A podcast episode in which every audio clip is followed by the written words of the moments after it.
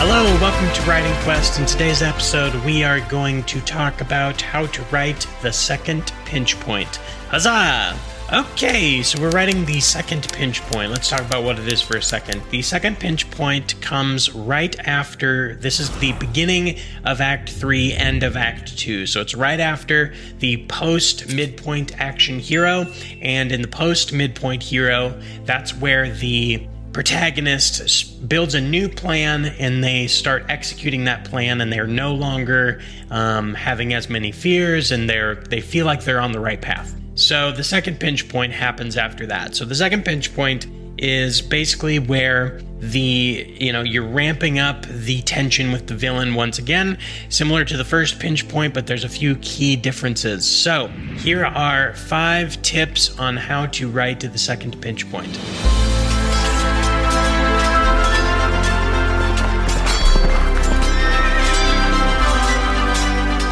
number one reveal the true villain, or so the hero thinks. This is part of the story where you. So, in the first pinch point, we talked about how you can reveal the villain or not. The main thing about the first pinch point is that you are building up the tension and your villain's in the shadows, and they don't really know who they're fighting, but they're fighting someone or they're fighting a proxy villain who's not the true villain. We talked about how um, in Lord of the Rings, when Frodo first begins his journey, he knows that Sauron is the villain, but it's not his immediate threat, it's not his immediate danger. The other people, like the Uruk-hai, the Ring Wraiths, Saruman, they are the more immediate danger, but they're not the true villain. In this, we are moving to where it's actually more of the true villain and you can still subvert expectations if it's a series. So, for an inst- for instance, in our story, the series, the whole series villain or the villain of a few of the books may not totally be revealed, but the villain of this book is going to potentially be revealed. When it's a standalone novel, I would suggest this is a great time to fully reveal your villain and fully reveal the danger. If it's a series, you can you can reveal the true villain of the story, or you can reveal the villain of this book. And because it's a series, you're going to have a lot more time to work on the villain. Again, go back to Lord of the Rings or even Wheel of Time, for instance. They know who the true villain is the whole time, but they don't necessarily confront that villain. They confront proxy villains or, you know, different threats that are more of an immediate problem.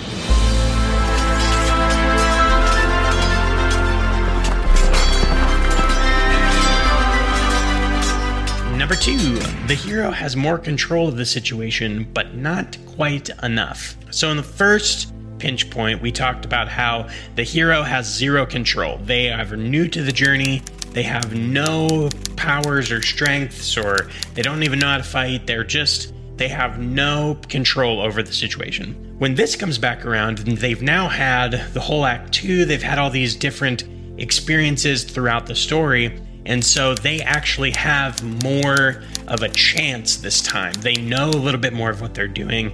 They maybe don't have all of the control or all of the ability that they need, but they can at least hold their ground. So they're eventually most likely going to lose still because this is not the end of the story, but they aren't completely helpless. They actually have some skills, they know what they're doing, they know a little bit more about who they're fighting, and ultimately this will not be a total disaster for them.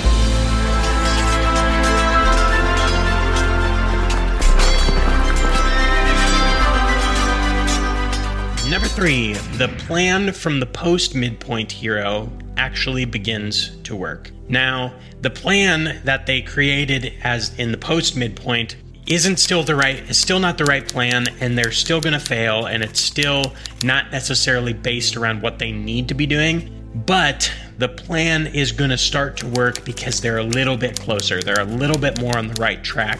And so, meeting the villain or whoever you're going to have them meet in this moment isn't going to be a total coincidence. And it's actually going to be semi part of the plan, something they're actually trying to do.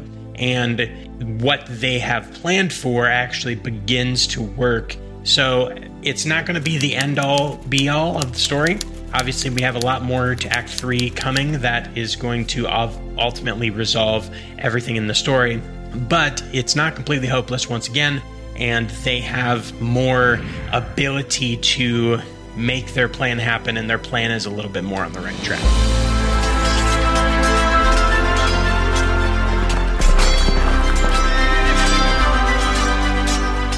Number four, keep the danger, but the hope is not all lost. This the pinch points are designed to up the tension. So you're building tension throughout your whole story, but the pinch points are kind of like a jump in tension. So where you have the build up and you have these other parts of act 1 and 2, they kind of slowly build tension, but when you get to the pinch points, it's kind of like a jump in tension. There needs to be danger, there needs to be a sense of like I don't know if we can win, but it's not completely hopeless. So whereas in the first one, they would have been completely out of control and no hope. They're just running. They they are not prepared to handle it, and so therefore they have no hope in the situation. The second pinch point is where they actually have some hope. They have a little bit of confidence, and they can actually prob- potentially pull this off. Will they or won't they remains to be seen, and obviously we have more of the story left. But they are not completely hopeless.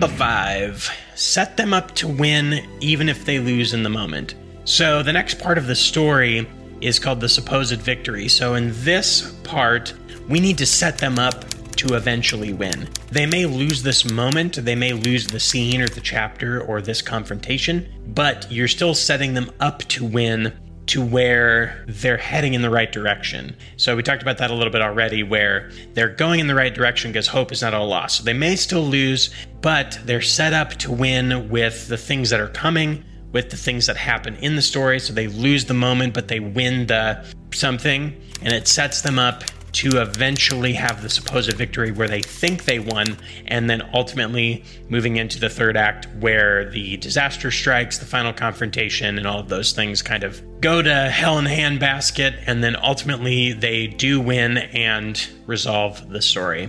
Thank you for watching this episode of Writing Quest. We are so glad you are here. Please like and comment on this video. Let's keep the conversation going. If you haven't already, please subscribe to the channel. We put out weekly vlogs talking about the progress of the novels and the progress of our projects.